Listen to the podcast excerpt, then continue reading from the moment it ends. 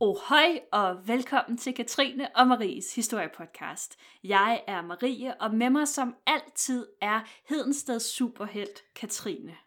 Hvordan går det? Det går udmærket, Marischen. Jeg er ved at dø af pollen. Ja. Det er ikke, Det er det er ikke rart liv, når foråret falder så tidligt, hvis man er pollenallergiker.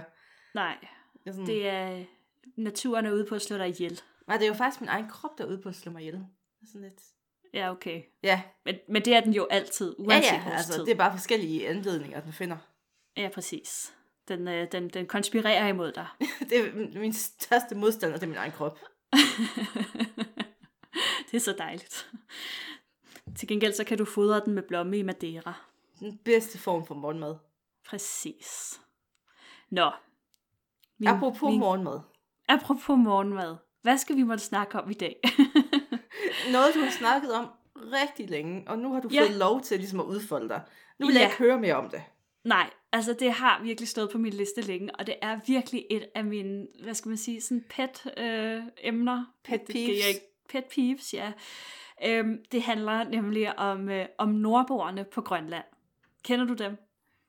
Ikke personligt. Nej, men du har hørt om dem før. Ja, men for dem, Ja. der ikke har, så må du lige rise op. Ja, det, det gør jeg. Øh, altså, der er tale om, om sådan de første europæere, som koloniserer Grønland. Koloniserer er måske så meget sagt. Øh, de, de anlægger to øh, kolonier derop. Det er sådan kun den, den sydlige del af, af Grønland og sådan Nuuk-området. Så det er måske lidt flot at sige, at de koloniserer Grønland. Men øh, de var altså deroppe øh, i de her to bygder i øh, omkring 500 år, så det var alligevel en, en vis længde. Men pludselig så øh, forsvinder de altså ud af kilderne, og til syneladende uden at efterlade sig nogen som helst spor. Og i rigtig mange år, så har deres forsvinden været et af de største mysterier i Nordens historie.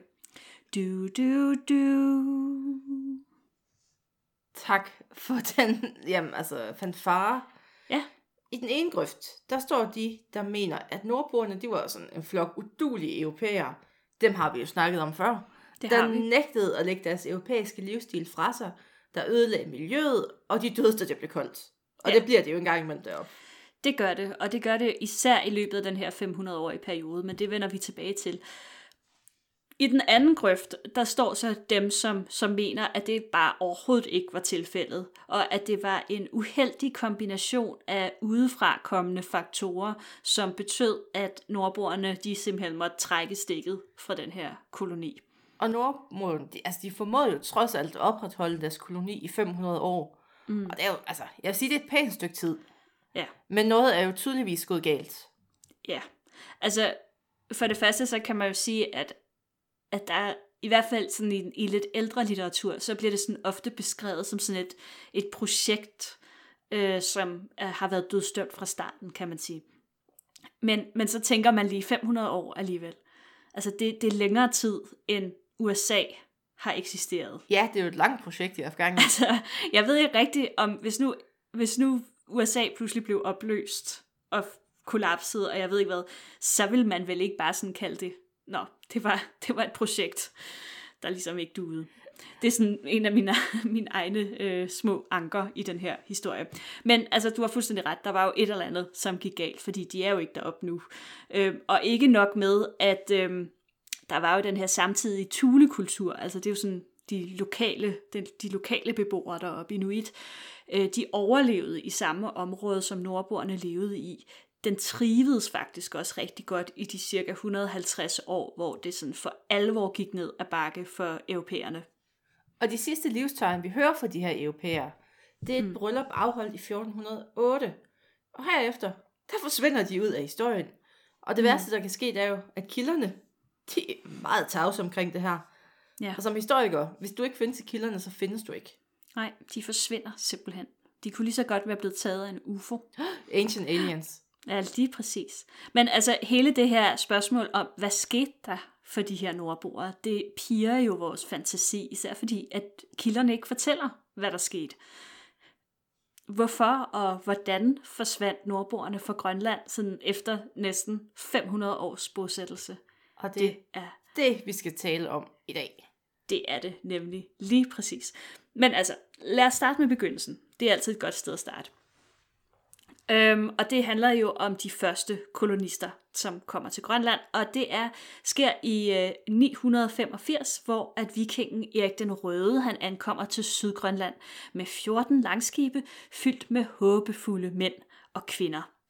Erik den Røde, han, han er jo lidt en berømt viking. Det, det kan, altså, Så en jeg tror, ryge de- har lavet en dokumentar om ham. Ja, lige præcis. Det er sådan peak viking fame. Ja, nemlig. Øh, det er næsten mere end Harald Blåtand, han kan prale af. Jeg tror aldrig Søren Ryge har lavet en dokumentar om Harald Blåtand. Nej, og den der dokumentar var den egentlig ikke i to dele. Det kan godt tænkes faktisk. Jeg husker det som en af de bedre Søren Ryge dokumentarer. Den gjorde et stort indtryk på mig. Ja, nu findes der ikke nogen dårlige Søren Ryge dokumentarer. Nej, så en, altså, det gjorde større indtryk på mig. Ja. Men altså, som sagt, så er han jo en ret berømt øh, viking, Søren Ryge eller ej. Og han lever i tidsperioden cirka 950 øh, 50 til 1003, og for god ordens skyld, så er det sådan efter vores tidsregning. Hans øh, tilnavn, altså den røde, skyldes efter sigende, at han har et imponerende flot rødt skæg, men også at han har et temperament, som på en pæn måde bliver beskrevet som ustyrligt. Det siger alligevel en del i vikingetiden. Det må man sige. Ja, Ifølge sagaen, der blev Eriks far landsforvist for Norge omkring 960 for nogle quote-unquote mor. Og antallet, det er ikke sådan rigtig vigtigt, det er bare, Åbenbart ikke, nej. nogle stykker. nogle, nogle mor. Hele familien bosatte sig derefter på Island, hvor Erik han på et tidspunkt gifter sig. Men Erik, han har altså som sagt lidt svært ved at styre sit temperament, og han går også i sin fars fodspor. I 982, der bliver han dømt til landsforvisning i tre år, efter at have begået et mord på Island. Og øh, det skulle efter sine være i den forbindelse, at han og de øvrige kolonister, de ender på Grønland. I mange år der mente man, at Erik den Røde slog sig ned i Grønland for at få fred. Den sydlige del af Grønland, det var ubeboet, og klimaet det var mildt, og jorden den var jo frugtbar. Den var grøn. Fun fact. Det, det var den jo. Så, Der er navnet. og meget få mennesker, man kunne slå ihjel, og ingen rigtig til at landsforvise ens dør. Nej, lige Win-win. præcis. Og, der, og, og endnu bedre, der var heller ikke nogen, der kunne slå en ihjel. Ja, altså, altså, fordi der var ikke rigtig nogen myndighed, Der var, så- der, var, der ja. var plads nok til alle her, ikke?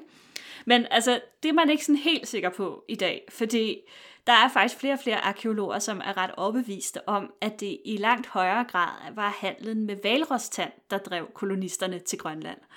Ja, for i middelalderen, der var elfenben på altså højeste, højeste måde. Mm. Og man havde, altså elefanter, de var jo lidt svære at få fat på. Ja. Også dengang. Mm. Så man tog sådan alternativet og sagde, valrostand, det er jo havets elefant øh, vikingerne, de havde jo længe udnyttet det her marked, men det havde resulteret i, at man udryddede bestanden af valrosser på Island. Ja, og derfor så ledte man jo efter en ny kilde, og vupti, her har vi Grønland. Der er masser af valrosser. Så man kan sige, øh, sådan, øh, det, det er snarere udsigten til at blive rig, end udsigten til at blive fri, som driver Erik den Røde til Grønland. Erik den Røde og hans øh, crew, de bosætter sig hovedsageligt på den sydlige del af Grønland langs Inderfjordene, i det man kaldte Østerbygden. Mm. Sydgrønland er det eneste sted i Grønland, altså syd, ja, hvor at det kunne betale sig Ja. at dyrke korn og holde for. Og Ja. sommerne, de var sådan relativt varme, og vækstsæsonen, det var næsten lige så lang som længere sydpå. Og vintrene, vintrene de var sådan, var okay milde. Ja, altså jeg tror nok, at selv i dag, der, der, øh, der kommer temperaturen faktisk nogle gange ikke under frysepunktet i den allersødeste del af Grønland. Så, så det, er sådan, det er sådan til at overskue at bo der, kan man sige. Men allerede kort tid efter ankomsten til Grønland, så er der så et ukendt antal kolonister, som rejser længere mod nord, op til det område, der i dag, der, øh, der i dag svarer nogenlunde til Nuuk. Og her der etablerer man Vesterbygden. Og nu sidder vi nok derude og tænker, hvorfor i alverden Grønland? Altså, selvfølgelig valrostænder. Bum, motivation. Mm. Altså, der Præcis. er motivation til det. Ja, ja. Men der er altså også nogle minuser, der hedder sne og kulde. Og kunne man ikke forudse på en eller anden måde på vej op mod Nuuk, at det her, det godt kunne komme til at gå galt? Det, det skulle man måske mene, men altså, på den anden side, så er der sådan en ret vigtig pointe, og det er klimaet. På det tidspunkt, hvor Erik den Røde og de første kolonister, de ankommer til Grønland, der befinder den nordlige halvkugle sig i det, der kaldes den middelalderlige varmeperiode, som sådan overordnet set varer fra ca. 900 til 1300 som navnet det antyder, så er det en periode med varmere vejr, og sådan helt konkret betyder det så også op i det her nordatlantiske område, at der er mindre is i havene, og der er færre storme. Det betyder, at Grønlands klima faktisk minder ret meget om det, som kolonisterne de har ja, er vokset op i, øh, både på Island, men også i Norge.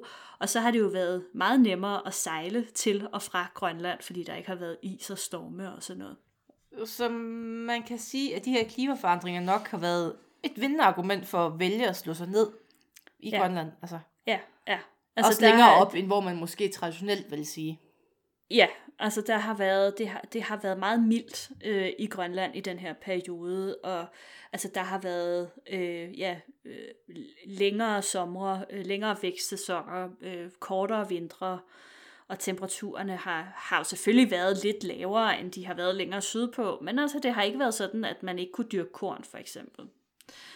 Så øhm, vi skal måske også lige nævne i den her forbindelse, at at det her det ikke er sådan en, hvad skal man sige, en klassisk imperialistisk invasion af Grønland, som vi kender det fra senere tider, øh, hvor at øh, europæerne de marcherer ind i et eller andet land og siger, her vil vi bo, og så smider de de lokale væk på brutal vis. Der var faktisk ingen mennesker i den her del af Grønland på det her tidspunkt. Ah, altså langt op i Grønland, altså nordøstlige Grønland. Sådan Ja, ja, ja, utrolig ja, men langt ikke- væk. Der ja, ja, boede ikke der de folk, ikke- man kan, altså Dorset-kulturen. Ja. Ja. Men altså, Grønland er ret stort, så man er ikke Det- ligefrem løbet ind i hinanden sådan, på daglig basis. Ikke sådan rigtigt. Altså i det sydlige Grønland, der er der mennesketomt, og de nærmeste mennesker, de bor altså helt op i den nordlige del af Grønland. Ja. Øhm, og noget tyder på, at man sådan først har mødt hinanden i løbet af 1100-tallet, så det er alligevel, altså fra 900-tallet til 1100-tallet, der er alligevel en del år. Forestil dig det gensidige chok. Ja. Øhm, ja, og det afspejler sig også lidt i kilderne, fordi altså, det er meget politisk ukorrekt, men det her det er jo altså sådan, som det er beskrevet i kilder fra 1100-tallet, ikke? Husk lige det. Øh, men hvor at, at nordboerne jo beskriver mødet som, at de møder en flok dværge. Altså, de bliver meget forskrækket over de her, de er ikke engang rigtig sikre på, at de sådan er rigtige mennesker. De har aldrig set noget lignende. øhm, og, og de beskriver dem også med et ord, som efterfølgende sådan kommer til at, at, at blive det ord, man bruger omkring den lokale befolkning, og det er skrællinger. Det er sådan et, et eller andet sted sådan et lidt, et lidt uhyggeligt ord. Man, man er jo sådan lidt usikker på, om de i virkeligheden bare er trolde. En skralding lyder som noget for mumitrollene. Ja, men øh, jeg forestiller mig også, det er sådan lidt nogle, et mærkeligt, nogle mærkelige folk, som man ikke rigtig kan, man kan ikke kommunikere med dem, og de er meget anderledes end en selv, og de ser anderledes ud, og det hele er meget mærkeligt.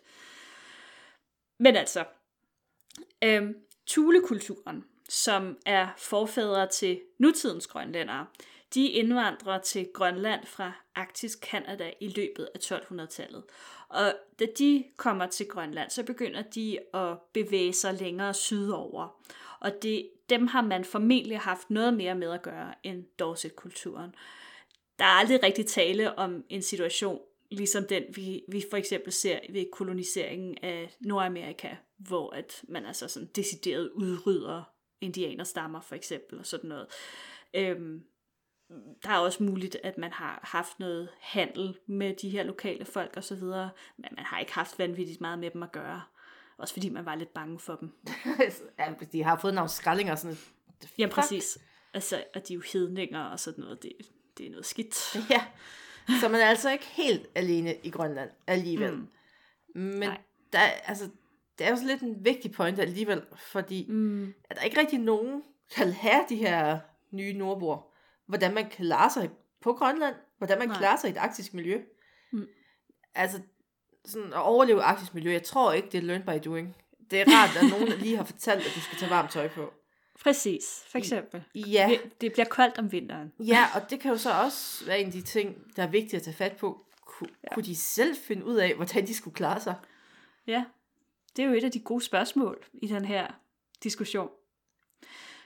Men lad os først lige snakke lidt om, hvad man så egentlig gik rundt og lavede i de her to nye kolonier, henholdsvis Østerbygden og Vesterbygden. Altså, der var selvfølgelig jagten på valrosserne.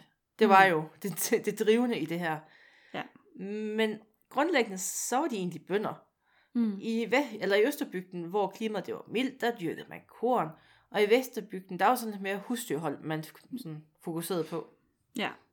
Altså, og husdyrhold, det var sådan ekstremt vigtigt for nordboerne. Øhm, de havde kvæg og svin og får og geder, og alle de her husdyr, de gik og græssede på engene langs med Inderfjorden.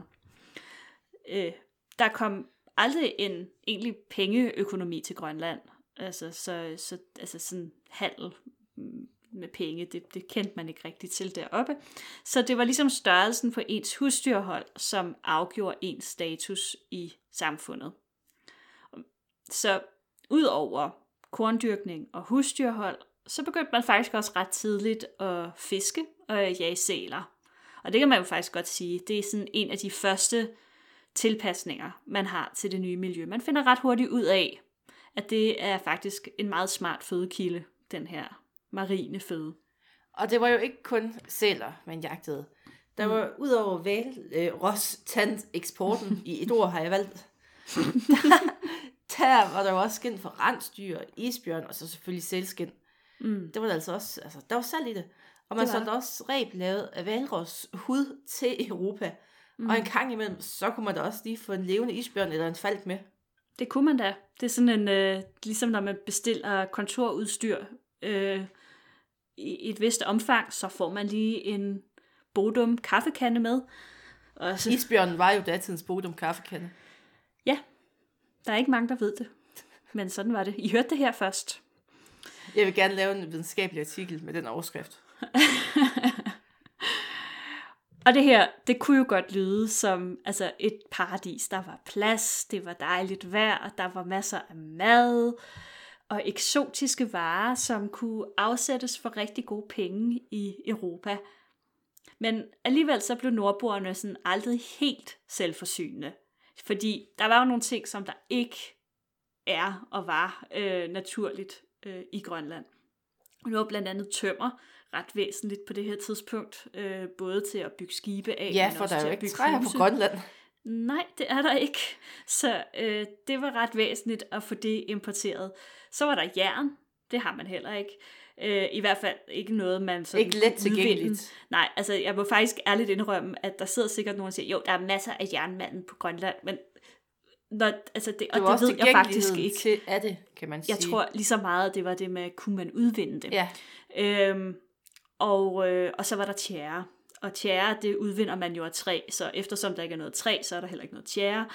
Øhm, og tjære er jo sådan et, noget, man brugte til som, som bindemiddel øh, og fastgøringsmiddel blandt andet. Tætnings øh, til, til, både og... til både og den slags. Ja. Ikke? Så det var, det var vigtige ting, øh, kan man sige, hvis man skal bygge en koloni op.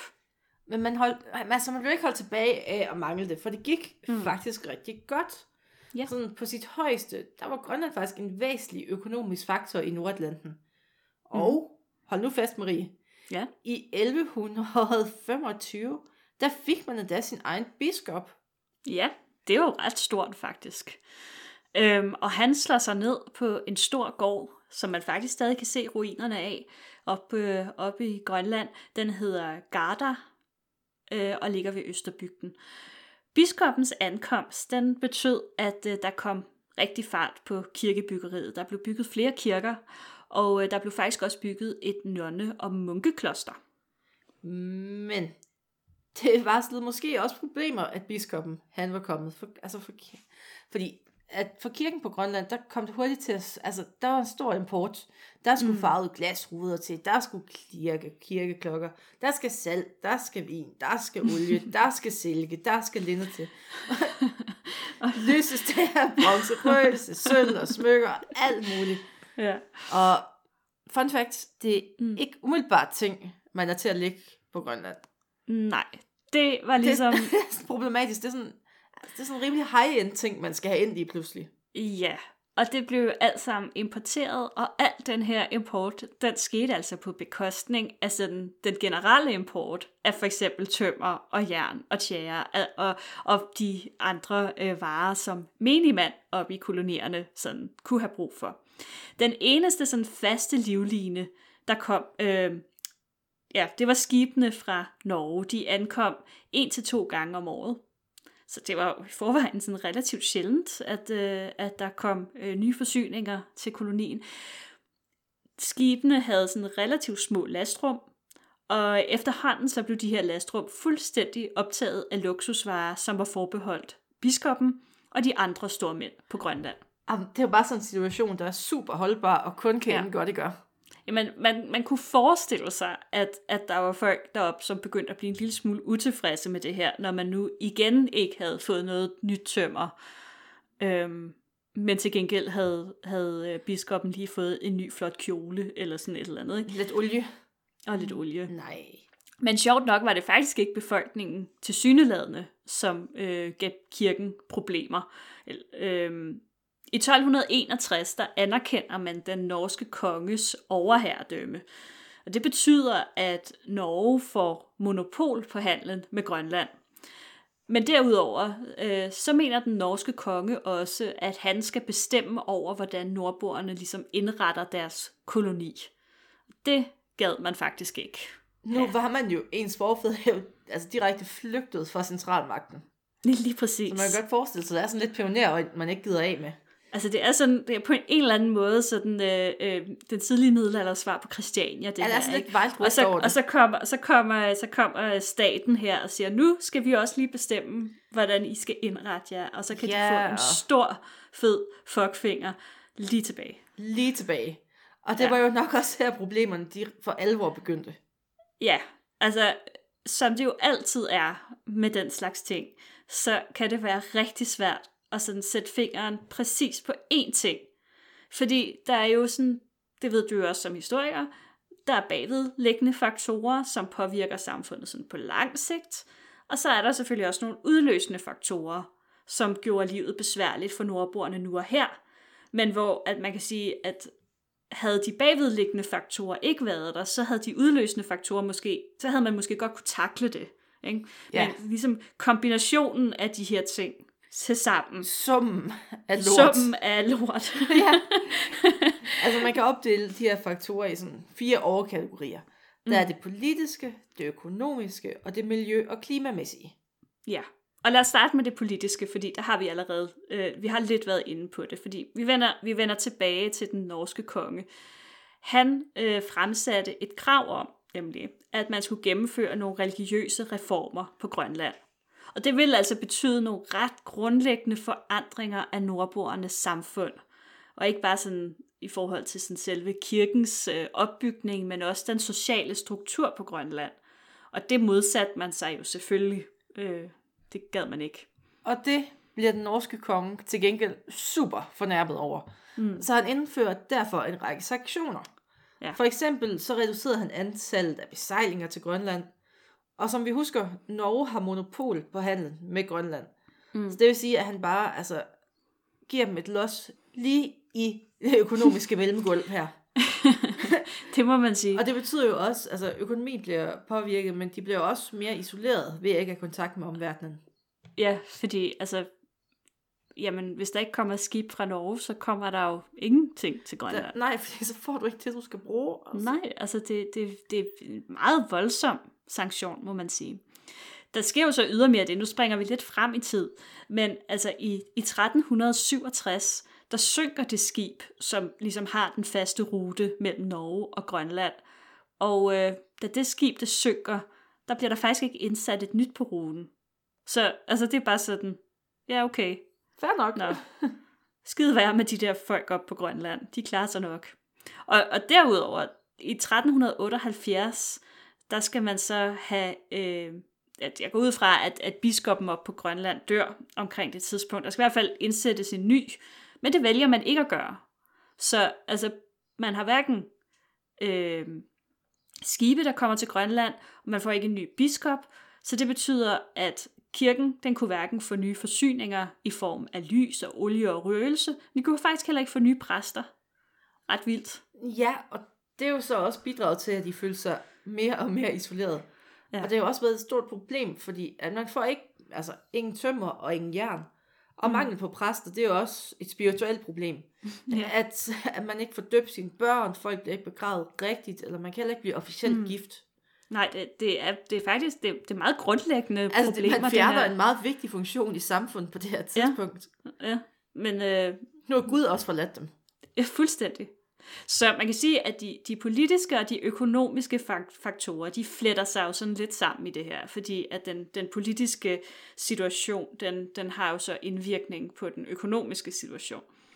Og en ting var, at øh, Norge fuldstændig isolerede Grønland. Det skal siges, at det betyder ikke nødvendigvis, at der ikke kom nogen handelsskibe til Grønland. Fordi det er kun de officielle handelsskibe, som er blevet registreret. Så der kan jo altså sagtens være kommet handelsskibe fra for eksempel Skotland eller Island, som sådan har handlet illegalt med, med Grønland. Men kommer jeg så ind for højre her. Der er også andre mm. faktorer, der har altså, haft betydelig indvirkning på det her. Mm. For det første, så var man jo begyndt at handle med Asien. Ja. Og det betyder for europæerne, der er altså helt nye ting, man kan købe, og der er nye varer, der er nye markeder. Så man begynder mm. at fokusere mere på Asien. Hvordan kommer Ja. vi hurtigt derhen? Og de Mm. kan være, de har altså nok ikke vælrosser, men noget andet eksotisk.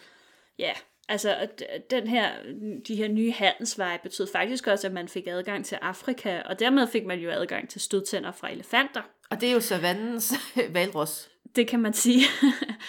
øhm, og, og derudover kan man sige, nu, nu er vi sådan, øh, ved at være, være sådan lidt op i 1300-tallet her, og, og på det her tidspunkt, der er interessen for elfenben sådan lidt faldende igen, så man kan sige, at markedet er ikke så interesseret i det her længere, men nu Og kan man man, har så lige fundet erstatte, et kæmpe dyr, ja, lige kæmpe præcis, tænder. som, som kan erstatte valrostanden. som ikke skal ud på sådan en lang sørejse nødvendigvis. Nej, for det er jo nej, også risikabelt på det her tidspunkt. Ja, præcis. Øhm, så de her nye handelsveje og interesser, de betyder sådan set, at interessen for Grønland falder markant. Så selv hvis der har været illegale handelsskibe forbi kolonierne, så kunne man godt forestille sig, at selv antallet af dem er faldet med tiden. Og så er der jo også det, den, sådan, den evige nitte i middelalderen. Den Ja. sorte død. Ja. Fordi at den kommer jo og banker på i Europa i midten af 1300-tallet. Mm. Og man anslår jo, at 25 millioner mennesker dør. Ja. Og blandt andet så dør halvdelen af Norges befolkning også lige. Whoopsie. Det, ja, det, er- det er ret, det er, jo- det er jo meget, meget voldsomt. Så nu er halvdelen af købsgrundlaget for i dem, der sådan ejer en, de er også væk. Ja, lige præcis. Fedt, fedt. Så, og man kan så også sige, altså nordmændene, de fik også ligesom deres eget at se til, ikke? Altså de skulle ligesom få deres eget land til at hænge. Norge er også et stort land, et meget langt land. Øh, og der er At du også ikke er langt fra nord til syd. det, det undrer mig stadig. Præcis, ikke? Øh, så det der med at skulle få deres egen økonomi og samfundsstruktur til ligesom at hænge sammen efter den her voldsomme øh, pestepidemi, det betød, at der var jo ikke rigtig sådan, der var ikke det store overskud til også at skulle tage sig af nordboerne op på Grønland, simpelthen. Jeg tror, man glemte dem fuldstændig. Eller Øhm, dem, der og- kunne huske de døde. Ja, det kan også være. altså det her er jo et tidspunkt, altså der er jo ikke, hvis der ikke er nogen ko- kontakt, altså hvor skulle folk så vide, at der er nogen derovre? Jamen lige præcis. Ja, altså, men det samme gjorde sig gældende mange andre steder i Europa, altså det, at der var simpelthen så mange mennesker, der døde, ikke? Og, og det betød jo også, at det kan vi jo se, at, at der, der skete, altså folk, folk fik travlt med nogle andre ting lige i, i den her periode, end at skulle tænke på øhm, handel, øh, langdistancehandel. Det, der var ligesom nogle andre, noget andet, Det er der mere nære, kan man sige. Det kan man sige, ja. Pest giver en omprioritering sådan Jo, jo, men, men altså, jamen, jamen præcis, men også det der med, at der var jo rigtig mange jordejere, der døde, så lige pludselig Ja, ja, var der jo mulighed for, at der var nogle nye, der kunne komme ind og Altså og overlevede du pesten, så var du good to go på mange Lige måder. præcis. Og så havde man jo sådan set ikke rigtig behov for lige pludselig at sådan sætte sig på en eller anden handel med et eller andet land langt væk og så videre, fordi du havde, hvad du havde brug for. Nå, Nå, ja, tilbage, Ja. tilbage til ikke pesten. ja. Det var altså de politiske og økonomiske faktorer, der betød, at Grønland det bliver mere og mere isoleret. Mm. Og koloni, altså man kan måle en koloni i, hvilken værdi den har, og den var bare mm. faldet drastisk. Ja, Man putter jo kun de penge i, man ved, man får dobbelt igen. mm, præcis. Altså, man kunne ikke sælge varerne, og man fik heller ikke nye forsyninger, så man var jo egentlig bare, altså, den slægtning, man ikke taler med længere. Lige præcis. Og så er der jo så også det helt store diskussionsemne, som man simpelthen ikke kan komme uden om. I hvor høj grad spillede klimaforandringer og miljøproblemer en rolle for nordboernes undergang? Ja, fordi i 1300-tallet, sådan i begyndelsen, der begynder klimaet at blive væsentligt koldere og mere ustabilt. I dag, der ved vi, det var sådan en indledning til perioden, man kalder den lille istid, der var fra 1350 helt frem til 1850. Og vi bør faktisk lave et afsnit, der bare handler om den lille istid, fordi den har jo haft utrolig stor betydning for rigtig mange ting. Altså, det er jo også i løbet af den her periode, for eksempel af pesten herover. Så altså, det har jo også haft en betydning, og det er jo også der, hvor at svenskerne de går over øh, Snod. det lille bælt. De snod. Ja, lige præcis. Det kunne de kun, fordi at øh, lille bælt var frosset til, ikke? De vandt kun, Nå. fordi de snod. Ja, men altså i begyndelsen her, der kan man se øh, på iskerneboringer fra Grønland, at de her klimaforandringer, de skete virkelig hurtigt. Og det kender vi jo faktisk også fra i dag. Altså det kan vi jo se øh, med, med nutidens klimaforandringer. Grønland er den ø i Nordatlanten, som er mest sårbar over for klimaforandringer, fordi den ligger, hvor den, den gør, og hvor at, at forandringerne også hurtigst ligesom slår igennem øh, derop. Og det har jo været et kæmpe problem, når de her byer, de har sådan sat sig op på, at de er bønder. Ja. Så når klimaet begynder at forandre sig Ja. i så høj en grad, så er man lidt på den, fordi at dem, der skal dyrke korn, der er vækstsæsonen bare kortere, du får mindre udbytte, så mm. kan man ikke fodre husdyrene om vinteren, så dør de. ja. Og så er det bare en rigtig ond cirkel, der begynder. Det er det. Og nordboerne vil jo nok godt at kunne klare sig gennem en kold vinter eller en dårlig sommer, men kun hvis den ligesom var blevet efterfulgt af nogle bedre tider, hvor de så havde mulighed for ligesom at kunne genopbygge deres dyreflokke og fylde lagerne med hø og korn osv. Så, videre. så hvis man har flere dårlige år med, med, med lav høproduktion, og flere vintre med mange døde husdyr, og flere forår med is i fjordene, der umuliggør sælfangst, jamen så er det her jo et samfund, der også ligesom bliver presset til det yderste. Ja, og isen, den var jo ikke kun i fjordene på det her tidspunkt. Mm. Nej. Kilderne, de nævner, at mængden af pakkis mellem Grønland og Island, den var blevet så stor, at man næsten ikke kunne sejle der længere. Mm. Og så for lige at toppe den op, så var der også ekstremt mange voldsomme storme i den her periode. Ja, lige præcis. Så der var jo ikke, altså, der var ikke noget incitament til at risikere at sejle til Grønland. Det var ligesom det, altså der var ikke nogen handelsmæssig værdi i det, og det var delme farligt. Altså der var bare... Ja, fordi altså, man kan jo sige, hvis der bare, altså hvis man sejlede op og fik en million tilbage, Ja. så kunne man jo nok godt finde ud af det. ja. Men for at få lidt sølle valrostand, så tænker man, nah, Det er jo det, præcis. Og de sidste optegnelser over handelsskibe mellem Grønland og Norge, de er dateret til henholdsvis 1383 og 1410. Altså forestil dig at bo et sted, hvor der går 27 år mellem skibe udefra. Og I på- hvert fald officielle skibe. ja, på ikke? det der tidspunkt, der var det jo næsten en hel levetid. Altså, Jamen det er det, ja. det var næsten en generation, der ikke Man kan have levet et helt liv på Grønland uden at opleve kontakt med verden udefra, udenfor. Ja, og altså, de kunne jo ikke gøre noget ved de her klimaforandringer. Nej. Og der, altså, der har været en del diskussion om deres indflydelse på de miljømæssige problemer. Ja, altså der er man lidt uenig om, hvor meget skyld man ligesom skal give dem for det.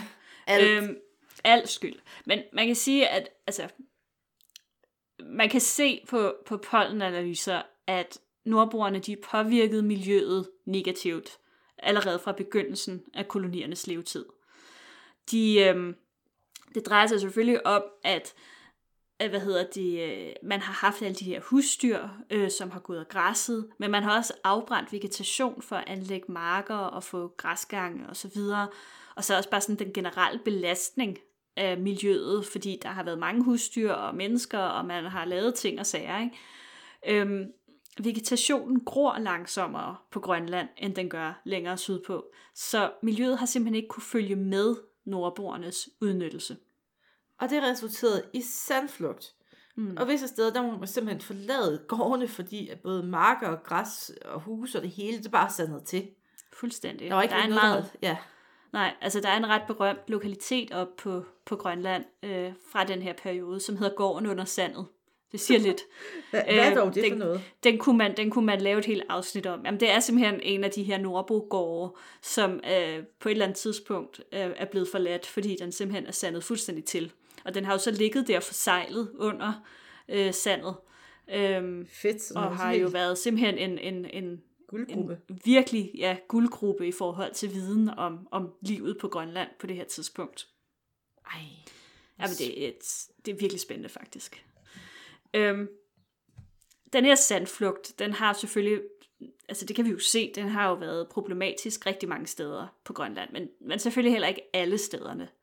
Øh, der er jo, altså det er jo ikke sådan, at, at, at hele den sydlige del af Grønland bliver fuldstændig øh, til øh, ørken, sandørken øh, i løbet af den her periode. Men faktum er, at fra omkring 1300, der begynder det altså at gå ned ad bakke for nordboerne på Grønland. De er øh, isoleret, de er i økonomisk krise, der er miljøproblemer, og så er der altså de her uundgåelige klimaforandringer, som helt klart spiller en stor rolle. Og nordboerne, de tilpassede sig faktisk om altså, de her nye forhold i det omfang, de kunne. Ja. Når man ikke længere kan få tømmer til at bygge, huse, så bygger man dem af altså sten og tørv. Mm. Og så går man på jagt efter rensdyr og sæler. Og skeletterne viser, at de hovedsageligt levede af føde fra havet. Så der har været Ja. en tilpasning, kan man sige. At man går Der fra har helt- husdyr og så til, hvad du kan finde. Ja, altså nærmest sådan jæger. Altså ikke jægerstand, Ja. men sådan jægersamfund.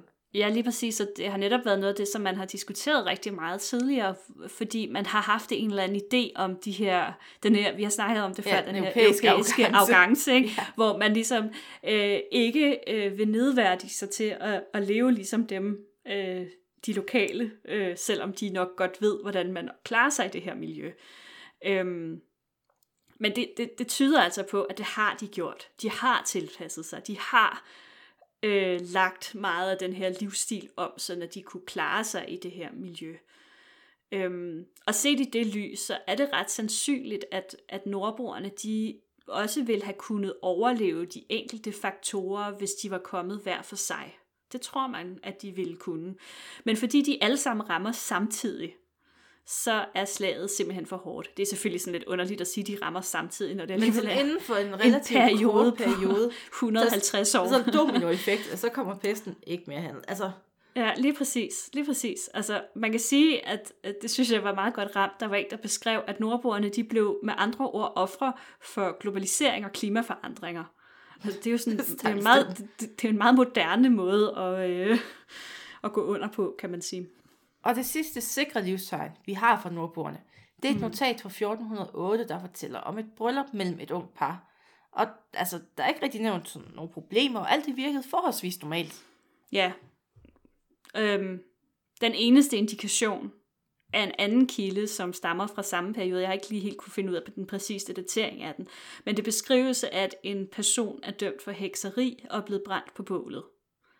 Og, og så kunne man jo også vælge at sige, Nå, det er bare business as usual på det her tidspunkt. Men på den anden side, så kan man også tænke sig, at det kunne måske også være udtryk for, at øh, man har haft brug for at finde en syndebuk, der skulle bøde for en dårlig høst, eller husdyrenes død, eller sygdom, eller sult, eller et eller andet. Det, det kunne man jo ikke.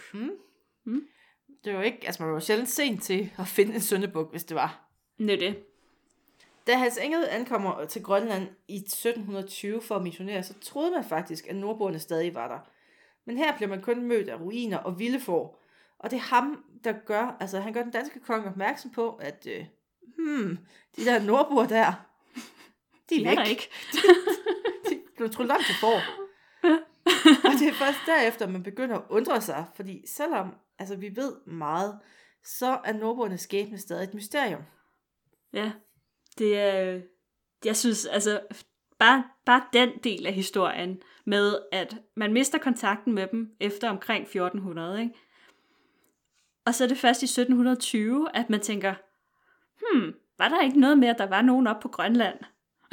altså nu siger jeg bare, hvis du har læst Odysseen, ikke? Ja, der hvor at folk er blevet tryllet om til krise, ja, er de blevet tryllet om til for af heksen. måske. Du hørte det her først. Ja. Og, øh, og så er vi tilbage ved det der med den nordiske odyssé og alt det her. Ja. Ja. Mm, interessant. Men, men for, for at citere en af de sådan ret prominente arkeologer på det her område, han hedder Thomas McGovern, øhm, han har i mange år været fortaler for den teori om, at, øh, at nordboerne de ligesom ikke ville tilpasse sig, ikke ville tilpasse sig, fordi at, at hele den her, altså den europæiske arrogance, men også fordi, at den her anden livsstil, den var jo, det var jo hedninge. Primitivt. Så det, det var primitivt, og det var hedninge, det var ugudeligt at leve på den her måde. Men altså, han er jo også blevet omvendt nu, kan man sige. Ikke til hedning, men, men altså til, at, at man nu mener, at nordbrugerne faktisk gjorde alt, hvad de kunne for at tilpasse sig det her miljø. Og hans konklusion er netop den her, som, at det gør faktisk historien endnu mere dyster, kan man sige. Fordi du kan gøre alt det rigtige, og du kan tilpasse dig, og du kan være fleksibel, og du kan være robust, og du kan uddø alligevel. Det, det er jo en dyster, øh, dyster konklusion i disse klimaforandringstider, kan man sige. Det er en metafor for det moderne arbejdsmarked. Alting er. Ja. Historien er ikke altid en dans på roser. Det må du vide. Jeg ved intet. Mm. Og i øvrigt for at, øhm, at, at blive øh, ved det kedelige, der kommer ikke nogen historiepodcast i næste uge. Fordi nogen skal ud og føjte, og det er ikke mig. Ja, jeg, øh, jeg rejser udenlands, og øh, hvor meget vi end gerne ville, så kan vi simpelthen ikke få det til at hænge sammen med at nå at få lavet et afsnit inden. Hvor er det, ja. du skal hen? Jeg skal til øh, Budapest. Ah, det er jo de to ja. byer. Det er det. Og jeg skal også ud øh, på, jeg skulle til at sige savannen, men... Øh, Østeuropæiske savanne. ja, øh, og se hesteshow og sådan noget. Det skal nok blive interessant. Så øh, det kan Ej. være, at jeg kommer hjem med en god historie fra Ungarn. Jeg vil gerne have, lave en rejsedagbog. Øh, jamen, det, det, det kan jeg godt. med Så, et billede. Om ja. 14 dage, der høres vi med. Og jeg lover, at det bliver noget mere mundret. Og med de ord, tak fordi I lyttede med. thank you